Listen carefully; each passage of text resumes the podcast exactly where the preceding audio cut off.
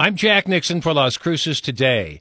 Here's an in depth interview with NMSU Athletic Director Mario Moccia about the status of college football during this COVID 19 outbreak. Mario, the, uh, there's a poll that uh, concerns the possibility that college football will be played this coming season. There are uh, variables. Uh, maybe it'll be played in the in the spring. Maybe it won't be played at all what do you you uh, you don't have a crystal ball, but you have a lot of contacts at the top in the college football world. What can you tell us about your your? Uh, what do you think about this? Tell us that. Please. Well, you know, Jack, there are so many factors that need to go into this decision on when to start football. Um, I find, you know, and while I, under, I understand it's a hot topic, people who opine about this really are doing it out of more opinion than science. Um, you know, obviously, um, you know, the virus is going to tell us um, a lot. Is the curve flattened? Has it gone down? Et cetera. And there's a long time in between now and I think when that final decision needs to be made. You know, the other thing is our students coming back on campus in the fall. You know, to some campuses that's 70,000, like a Central Florida, Arizona State. To our campus, maybe it's 14, 15, 16,000. So, um, you know, our campus is open. What are the states going to do? I think that's the biggest thing because our state or a Montana or what have you might be doing okay and open for business, and maybe a Los Angeles or a Houston isn't. So, you know, does everybody have to start their um, summer camp, you know, on the same time frame so there's not a uh, imbalance from a uh, competitive standpoint? Um, and then all the local ordinance. You know, there's a lot of hullabaloo when the LA mayor said, "Hey, I don't think we're going to have events until 2021." Well, you know, I immediately got on the phone with the UCLA athletic director and had a conversation with him. Um, we'll get into details about that conversation, but um, you know, I, I think right now I am optimistic. Um, and um, I, you know, I'm trying not to say that from a budgetary standpoint because we sure need those buy games but I'm just optimistic, you know, from a United States of America standpoint. Well, you touched on something that's really is very real for New Mexico State and all college football teams, and that is the the financial component of playing games. You know, the fans enjoy the games, but this is a real element of just about everyone in Division One's budget, a major element of it. So there's, even though that's not as much fun to talk about, that's the reality of what you and your colleagues have to be dealing with.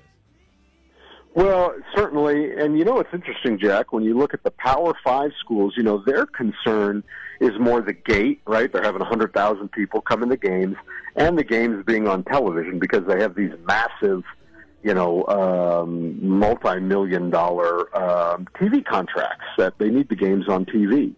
You know, from our standpoint, the Group of Five, uh, independent football, you know, we're much more concerned, I would say, um, you know, about about other things. And that's, you know, our support from the state, our support from student fees, our support from the campus. Uh, but when you start looking at football specifically, you know, we're going to play UCLA for $1.2 million and the University of Florida for $1.525 million. Um, in total, football is going to generate $3.2 million from guarantees this year.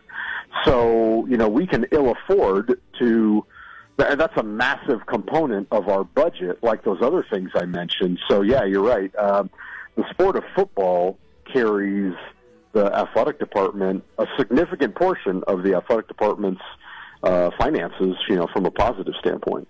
Well, in line with that, you uh, are hoping. Well, well, for one thing, you're in the midst of a, of a season ticket drive. You're alerting people to buy season tickets for the coming year.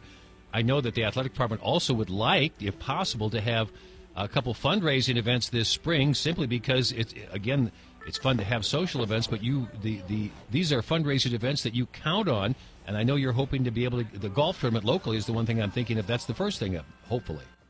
Yeah, that's right, Jack. You know, uh, mid uh, April was when we had scheduled the Aggie Open. Um, you know, obviously COVID nineteen scratched those plans, and now it's. Uh, rescheduled for June 18th. So we're hopeful that you know golf will be able to take place back uh, then.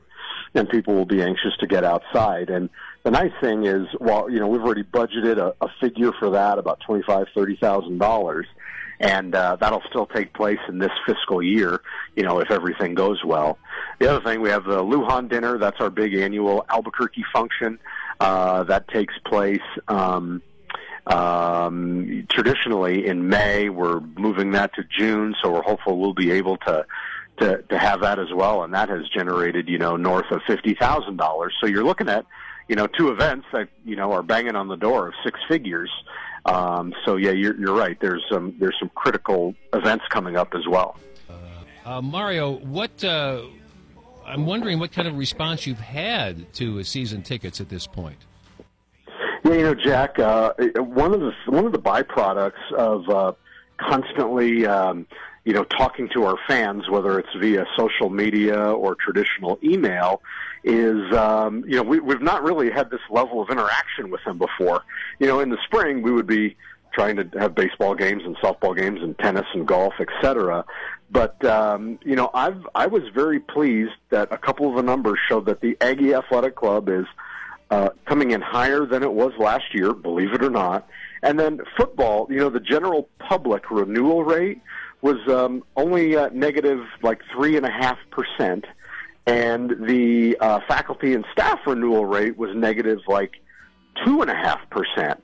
So the numbers are running very um, close with each other. So um, I'm pleased. You know, a lot of people think there'd be a massive drop off, but there hasn't been this concern, and at least in the public, buying tickets that we won't have a season or what have you. Now, obviously, if anything ever happened, you know, we would refund money, or if the season got pushed back, you know, we would deal with that. But I've been very pleased with how the numbers have gone along, and you know, one of the projects we've also done um, is to try to eliminate the single seats for men's basketball in the Pan Am. We had 64 of those singles that were really wasted inventory and we've contacted virtually everybody who sat on one side or the other of the single, asked them to buy it or move some things around. And uh, so far, we've sold 20 men's basketball season tickets, and I think we've moved another 10 or so. So we really have about half to go. So that's been a project that actually has brought in money and will create, you know, some inventory um, in the uh, you know in in the upcoming basketball season athletic director at New Mexico State University, Mario Moccia, here on Las Cruces today. Uh, your marketing staff has, you've been cracking the whip on them because they have come up with idea after idea just to try to keep people interested and, and remind them that the Aggies are still around. That uh, Nicole Sack and her staff, I think, have really worked hard for you in that regard. Well, I think so too, and it's been a, definitely a team effort. You know, I'll start, you know, from the broadcast side. I mean, you know, you've put uh, on Twitter and other mediums. You know, a lot of old games. You know, games I love to listen to, like uh, um, you know when I was a student here in the late '80s, but also you know that huge comeback against Bradley, the biggest comeback in the NCAA history. Uh, also, a lot of the modern games too, so fans can kind of re-listen to that when they're tooling around at home. I know Adam Young has done some interviews with baseball players and things like that. Um, and then uh, Charlie and his team in media relations have done some great stories. I know uh, he just put one out about uh, you know one of our former softball players that's a emergency room nurse who went over to Chicago to help with their COVID nineteen situation. And then you're right, Nicole Sack has been the star. I mean, they've done everything for kids. You know, whether it's a contest to draw pennants or T-shirts that'll be given away during the season, uh, little silly things like that high five uh, Thursday or whatever, where you have all the coaches and administrators kind of giving a virtual high five to each other. Um, and then, you know, the Wild Wednesdays where she's got out and did a segment on the burrowing owls at Aggie Memorial Stadium and striking the Wonder Dog and the Road Runner, which used to be our uh, women's uh, women's athletics mascot. So yeah, we're doing a lot of stuff, and then you know I'm emailing a lot of our donors um, and then we're trying to come up with projects from home that interact with our season ticket holders. Sharing some time with Athletic Director Mario Moccia. Uh, a lot to do, even though there's no games, Mario. We hope that uh, business as usual resumes in terms of athletics, and we have uh, some Aggie sports to, to, cheer about this coming fall. I know you'll be uh, busy in the meantime. We thank you very much for taking some time today.